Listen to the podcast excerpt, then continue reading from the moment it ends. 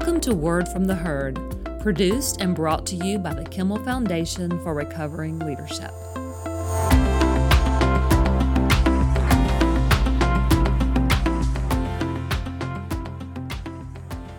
Welcome to Word from the Herd. I'm your host, Thomas Hill, and I am really excited because today I'm being joined by Mick Cornett, the former mayor of Oklahoma City. Now, if you're not from Oklahoma City or you were just asleep for a number of years, you might not know all of the things that, that Mick accomplished in his time here. Uh, Mick has a lot of awards uh, to his name. Just a few that I want to mention. Newsweek magazine called him one of the five most innovative mayors in the United States. Uh, he was named Public Official of the Year uh, by Governing Magazine placed on Politico's 50 thinkers, doers, and visionaries transforming American politics. And one I think is uh, outstanding Fortune magazine named him to the 2018 list of the world's 50 greatest leaders. Just phenomenal. For a mayor from Oklahoma City, the Bible. That Belt. one's a little over the top. I don't. I don't think so. Who am I to argue with Fortune? I don't think you should. Yeah.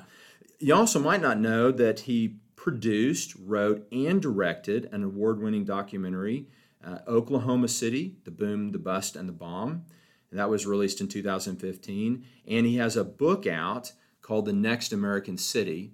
So, been very busy uh, since you were mayor, and we're very busy while you were mayor. Welcome to the show. Yeah, it's good to be here. I look forward to this conversation as I think about your leadership, Mick, uh, of Oklahoma City and all the years that, that and by the way, uh, I think you still hold the record for being the mayor longer than anybody else, right. and probably several records for being elected by what were fundamentally landslide votes. I mean, obviously you were doing something great because you got elected by a higher percentage year over year over year. It was just just outstanding.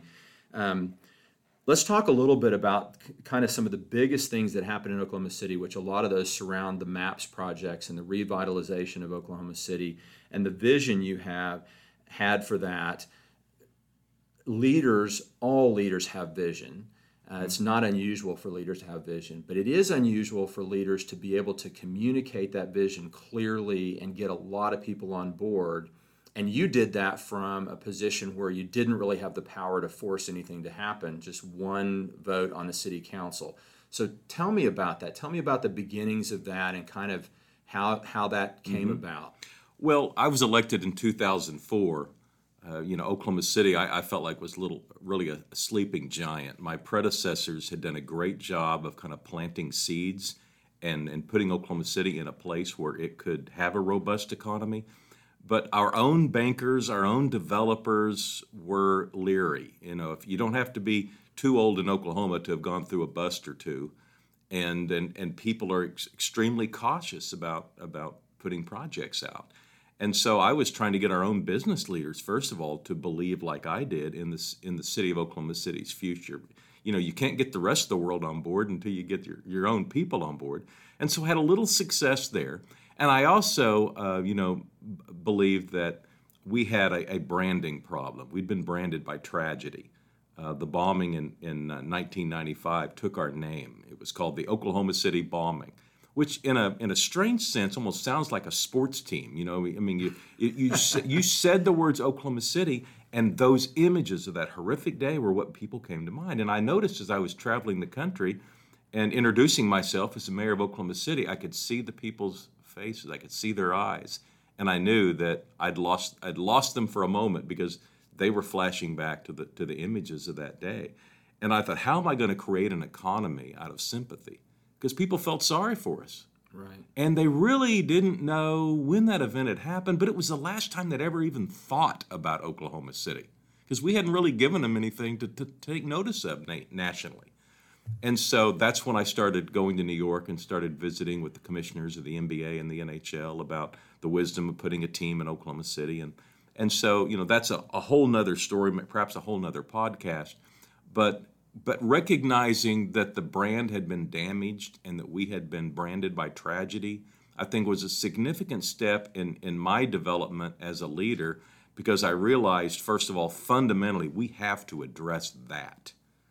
Um, so, so here you have Oklahoma City in 2004, and you have a wounded brand, and you have cautious bankers and cautious developers And even though the city had invested incredible amounts of money, uh, Oklahoma City's business community wasn't necessarily investing so that those could be catalysts.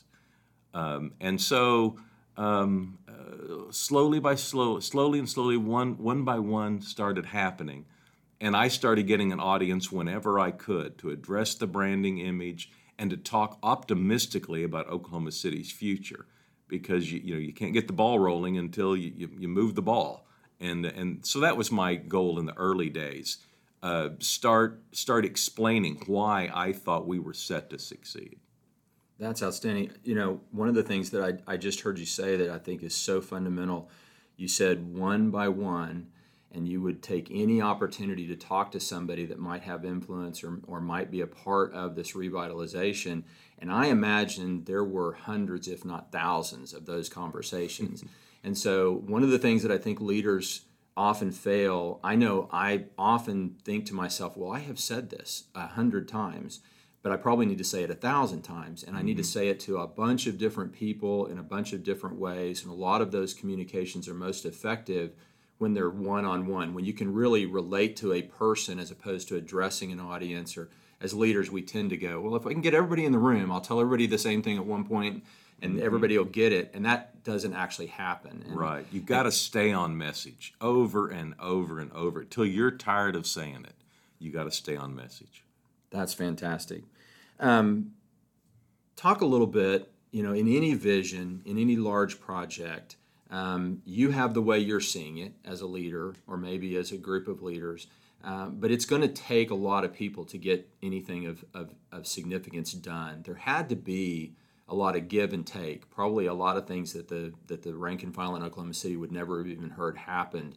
Um, tell us a little bit about how that how that went for you, and, and maybe what you learned in that process of, of you know when, when, do you give and when do you really just say, hey, I really need you to come on board yeah. this way. Well, I'm I'm not good at asking for help, and uh, you know that's that I've always had this this problem with just trying to do too much myself. And but one of the opportunities you have when, when you're the mayor of Oklahoma City, and, and I would assume it's this way in other cities as well, maybe to a lesser extent, but the entire business community wants you to be successful. The the city council in, in our in our sense wanted the mayor to be successful. And I think that's so critical. Uh, the city staff wanted the mayor to be successful. I just happened to be the mayor, but they all, in, in kind of in, in this in this unity, wanted the mayor to be successful. And I can't tell you how, how important that is. I, have uh, counseled other mayors in other environments and asked them a few questions just to try to get the culture of what they're facing. And what I see is people aren't on board. In other words, the council may not want them to be successful.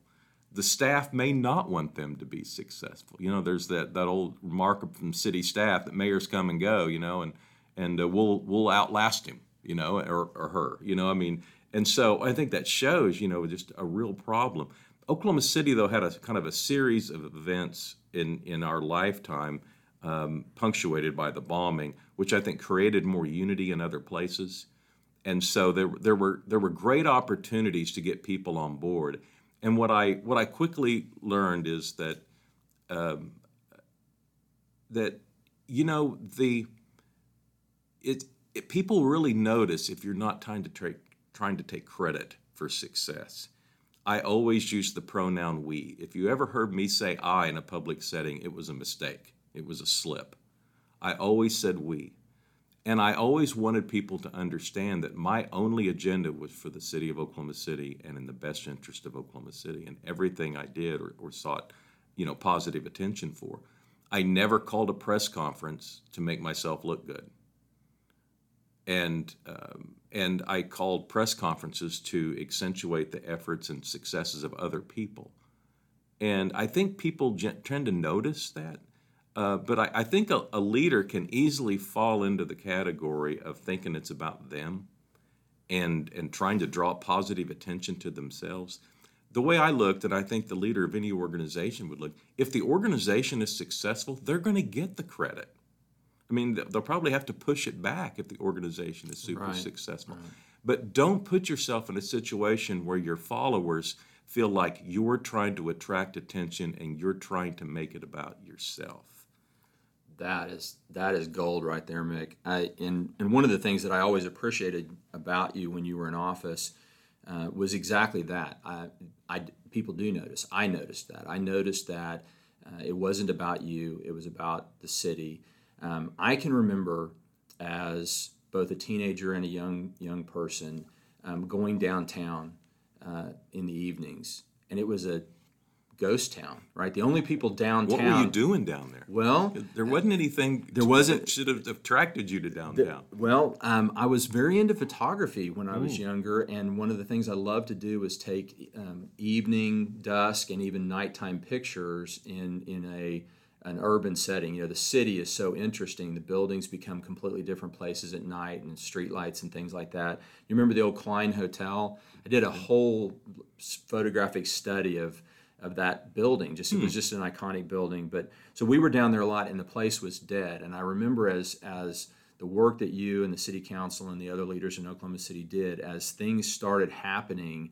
And, and now I we go downtown to eat in the evenings and there's all kinds of things happening and there's it's just it's phenomenal and I can't remember a single time that I ever saw you stand up and go, look what I did what I always saw you do was stand up and say, Look what Oklahoma City has done. Look what we have accomplished. Look where we are now and, and how wonderful this is. So so that's that's spectacular. I also, you know, love hearing you, you know, talk about um, getting other people involved. What I really kind of heard you say was you almost want your team to for it to be their idea, for it to be what they're working on. Mm-hmm. Now you said that you kind of inherited a city council and a staff that wanted you to be successful, but that had to be maintained, right? I mean, you were in office for a long time. So talk to me a little bit about some of the things that that leaders need to do to to keep that momentum or if you're a leader who doesn't have that, who is not currently enjoying being supported, you know, wanting you to be successful, how do, how do you get people to want well, that? What, what I noticed was that the city staff really appreciated that it sounded like I had their back. In any public forum, in a city council meeting, there's no there's no uh, shortage of opportunities to criticize the city staff. You know, when you you know, you, you can pick up 99.9% of the garbage, and only one house is going to complain, and that's the one that didn't get their garbage picked up. And you're never going to hear somebody call and say, "Hey, thank you for picking up my garbage today." Right. So, so all you really hear is the the the handful of negative situations that are created by you know uh, inactivity or just you know a computer mistake or or someone just didn't get the job done. But I made sure that I, I, I and I you know there may have been a time or two when I slipped but I, I always tried to never criticize the staff in public. There may have been something sometime in a closed meeting I said look we got to do better than this uh, but but I, I, I, never wanted to ha- have the city staff here that I was I was against them too because you know they they don't get that much feedback and when they do it's probably not good. Um, and you know when when you uh, when you open a city council meeting and the room is full, that's not a good sign. People aren't lining up to get into a city council meeting to tell you what a great job everybody's doing. There's something going on that has negativity. And while I, I mentioned the word negativity, I also think it's important to keep as much positive energy in a city as you can. You know, from time to time, we ask citizens to go vote on something, and generally they got to make something happen. It might, you know, we got to find the funding. It might be a tax on on sales tax. It might be, you know, just another bond issue that keeps the same capacity as previously. But anyway, they got to go vote yes. And I've always felt like, you know, if you want someone to go vote yes, first of all, you got to convince them because it's easy to get somebody to vote no. You don't have to you don't have to tell them much to get them to vote no if that's your if that's your effort. But but negative energy never never produced anything that was going to move a city forward. And so I was um, very intent on on positive energy and creating a environment where people could have faith in local government and its ability to perform small task and big task. And I, will tell you who helped me understand that was was Ron Norick, one of my predecessors. Uh, he he authored and pushed the original MAPS, 1993. He's Ron is kind of the George Washington of Oklahoma City in my book. But anyway, he told me the problem he faced in getting people to vote yes on that original MAPS proposal wasn't that people didn't see the value of a penny and they get all this stuff. They get a baseball stadium and a canal and a new sports arena. They get all this stuff and it costs them a penny. They could see that. The problem he faced was they couldn't imagine city government performing all those tasks. In other words, how is a city government that is struggling to hire police officers and firefighters and doing all these, um, you know, relatively routine things? How are they going to build a stadium? How are they going to build an arena or start building dams in the river? You know, they just didn't have the the the capacity to to perform these tasks. And he said we had to we had to create confidence in City Hall, and that's where I realized that that that was important, and uh, that we needed to maintain that. We had by the time I became mayor, we had generated some faith uh, that w- that we had we had done what we said we were going to do time and time again, and that was very important that that trust that the voters had had you know applied and assigned to us um, was was kept intact. And when the next mayor came on board, I wanted the citizens to have that same faith in in the government going forward. That's outstanding. You know, a lot of leaders of organizations take my organization for instance uh, as ceo of kimray it would be easy for me to fail to understand that i need to earn the people that i'm leading's trust because unlike a mayor of a city where you have to get people to vote on things and they can kind of go their own way. You really can't force anybody in the city to do. The people who work for me, if you don't do what I want, I have the option to not have you work for me anymore. So I uh-huh. do have I do kind of have some power, but but that is really a poor way to get people to do things. And and in order to get people on board, we as leaders really do have to earn people's trust. And that means as you said, doing what we said we would do. I, I, don't know that a lot of leaders actually approach it thinking, well, I have to earn this person's trust. Another way may is I have to earn this person's respect as a leader. Positional power is is not very good power to wield, but a lot of leaders tend to re, re, you know kind of move towards that because it's easy in the first part. Mm-hmm. You didn't have positional power with a lot of things you were trying to accomplish, and so you know you got to be uh, obviously very very good at relational power you know, you know convincing yeah, people right so positional power the office of the mayor has you know a certain level of authority but constitutionally there's very little authority which you alluded to earlier in the conversation and i tried to use that to my advantage in other words what i noticed was that in a city where the mayor had a lot of authority there were always people trying to keep him in check and trying to control the the number of things that they were trying to accomplish. Oklahoma City's mayoral authority is so small that no one actually believes that that's all the mayor should be doing, because uh, you have you have so little um, uh, structured authority. And so what I did is I looked for voids. Who's not leading in this area? Well, I can do it. I'm the mayor. I mean, I, I could assume that that leadership void. Um, and and over time, I think I think people kind of appreciated that. But um, I, I, I almost thought that the fact that the mayor had so little actual authority gave me an advantage because I could just kind of assume any area that I wanted to work on, and and you know let somebody challenge it. Right. And you know it very rarely happened. Um, because they, they all expect the mayor to do something. They don't expect the mayor to just show up on Tuesdays and, and vote with the rest of the council. That may have been the thought in the 1930s when it was, you know, designed. But that's that's hardly the expectation today. Absolutely. Well, and, and again, for for leaders of of you know profitable you know profit organizations or even nonprofit organizations, it would seem to me that kind of in in some ways pretending that you don't have positional authority all the time would would kind of realign the way we think about approaching the people that we serve and getting them on board. I think that that's a that's an outstanding thing, a, a phenomenal thing. I love stories, Mick.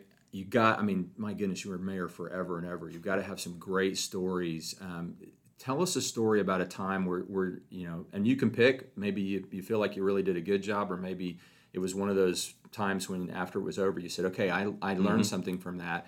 But, but tell us some, you know, give me a story about uh, moments in your in your time as mayor where where things really worked or where they didn't work something that, that you could share with with the people that are listening well um, uh, I learned a lot from the NBA Commissioner David Stern. For whatever reason, he was so generous with his time and advice for me, and he had a really good way of of, of, uh, of teaching. And um, and uh, and there was some give and take, you know, in, in our relationship through the years. I remember though early on, in uh, may have been our first meeting, probably our second because it was an expansive meeting. Uh, but um, I was telling him about our arena. See, we had an NBA ready arena in, in, in that had been built in 2002, and this is two three years later, and we had no tenant. And I kept thinking, you know, someone in this town's going to notice that we don't have a tenant pretty soon. But pretty soon they're going to, somebody's going to get upset. All we were having was sellout concerts, but we didn't have really a team that, that, that fit the stature of that building. And I was telling him we had an NBA arena, we got plenty of dates.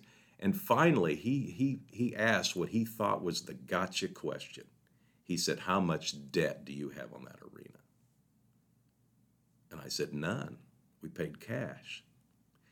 And I remember he looked at me like I'd invented plutonium or something. because he had never heard of, and I, to this day, I don't think it has ever existed. No city, no entity has ever built an arena debt free.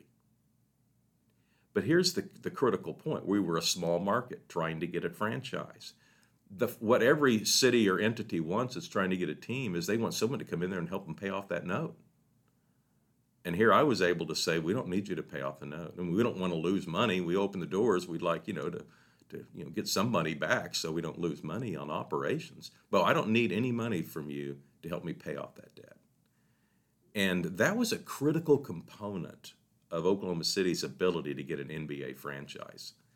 There are cities in this in America. I could name a couple, but there may be a lot more.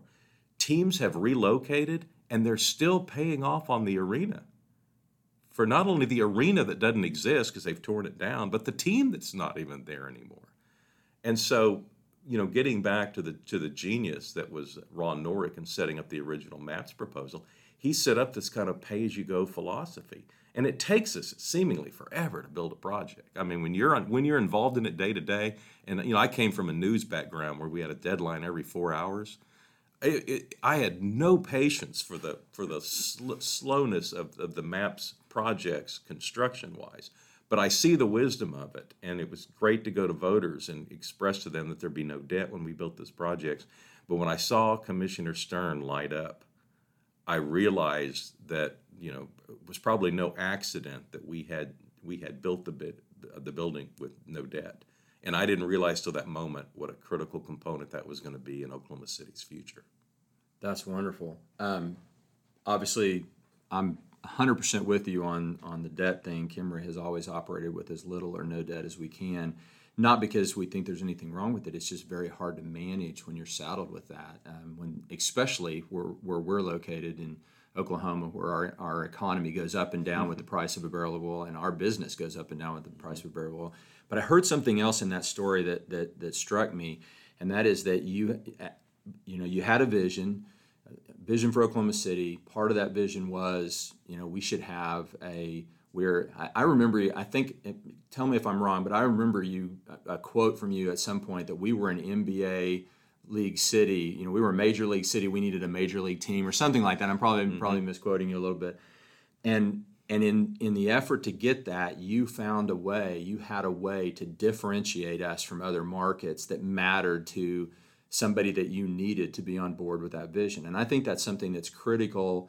And when we talk about illuminating the vision, even within our organization, even within people that we have positional power over, there's there still needs to be something that differentiates what we're doing from just the rank and file of everything for people to get excited about, for people to be on board with, and that that's just a, that's phenomenal that that we had that.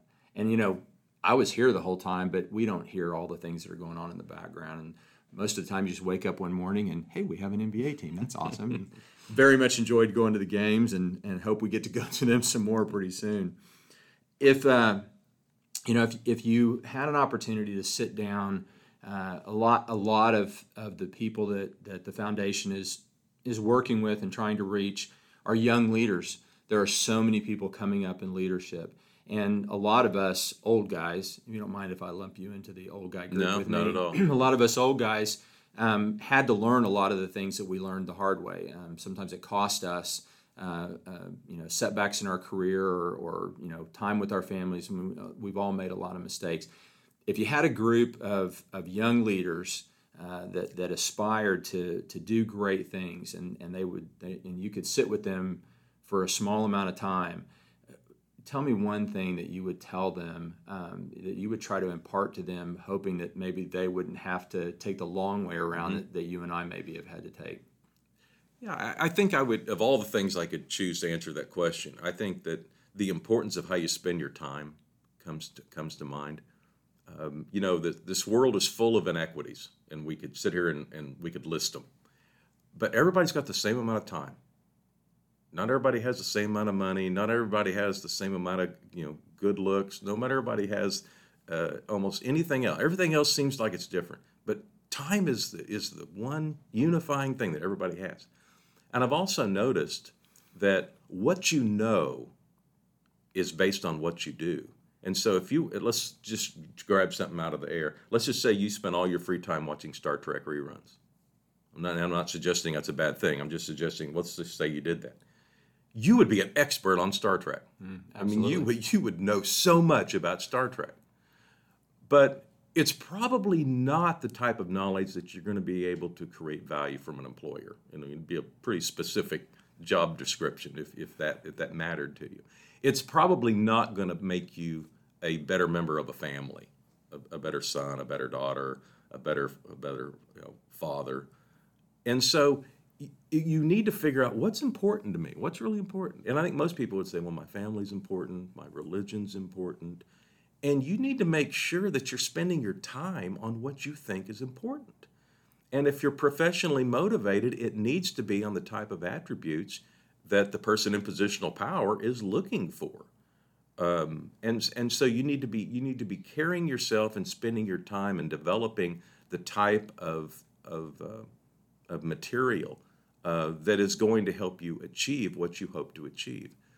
Um, and in every genre, there, there is a there is a certain uh, vocabulary, a certain lexicon. I mean, if if I walked and, and addressed the employees of Kimray, and I started talking, and I didn't know that was an, an MX 484, and everybody in the audience knew it was an MX 485, I would completely blow it as a, as a leader at Kimray. Everybody in the audience would know. And so you've got to do your homework as a leader. I mean, you've you've got to have the ins and outs and the vocabulary that clearly demonstrates to the followers that you know what you're talking about, because they will catch that and you know it's like a, like a kewpie doll with a pin. I mean, they'll always remember the time that you called whatever it was something that was wrong. Oh, and so spend your time wisely and and make sure you know what you're talking about when you're talking to your followers because they will they will see that uh, that that you don't know what you're talking about if you slip up. That's fantastic. All right, one last question before we run out of time. I ask every guest on the podcast this question, regardless of what we're talking about, and that is, tell me about the worst job you ever had. Oh gosh. Well, I've I've I've been pretty lucky. Um, uh, and you know, I, I started working when I was 13, and it was actually legal for a 13 year old to work back then. I got a job at Lake Hefner Golf Course, and they let me play free, and they gave me 50 cents an hour, and I would straighten hats in the pro shop or whatever. But I thought that was a great job. I mean, that was the dream of a lifetime to be able to, to work in a situation like that. Um, and you know, then I then I started working in the restaurant sometimes, and I became this kind of jack of all trades. If somebody go on vacation, they'd move me around. So I spent one week as the janitor at Lake Hefner Golf Course. And so that meant for that week, I had to sweep the floors, clean the urinals, you know, wax everything down. And, you know, after a week of that, I thought, man, I'm glad I don't have to do this next week.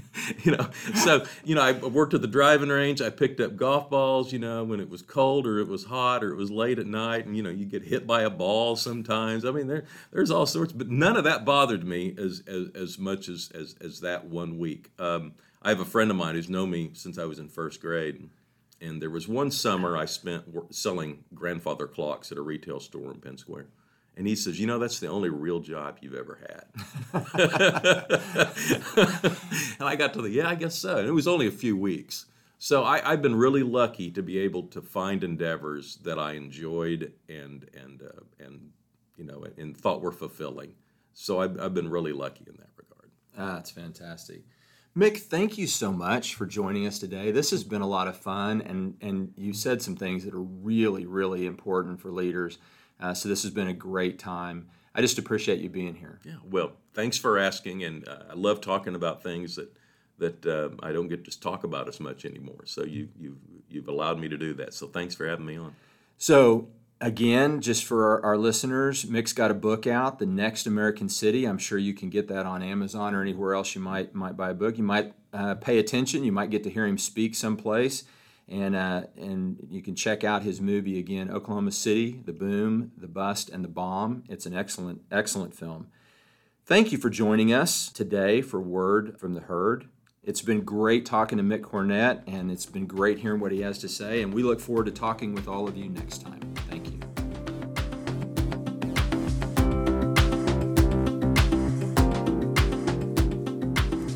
Thank you for joining us today on Word from the Herd, a production of the Kimray Foundation. For more information about the Kimray Foundation, visit us at thekimrayfoundation.com or follow us on Facebook Instagram, LinkedIn, and Twitter at The Kimray FDN. Please share this podcast and join us again next week for another Word from the Herd.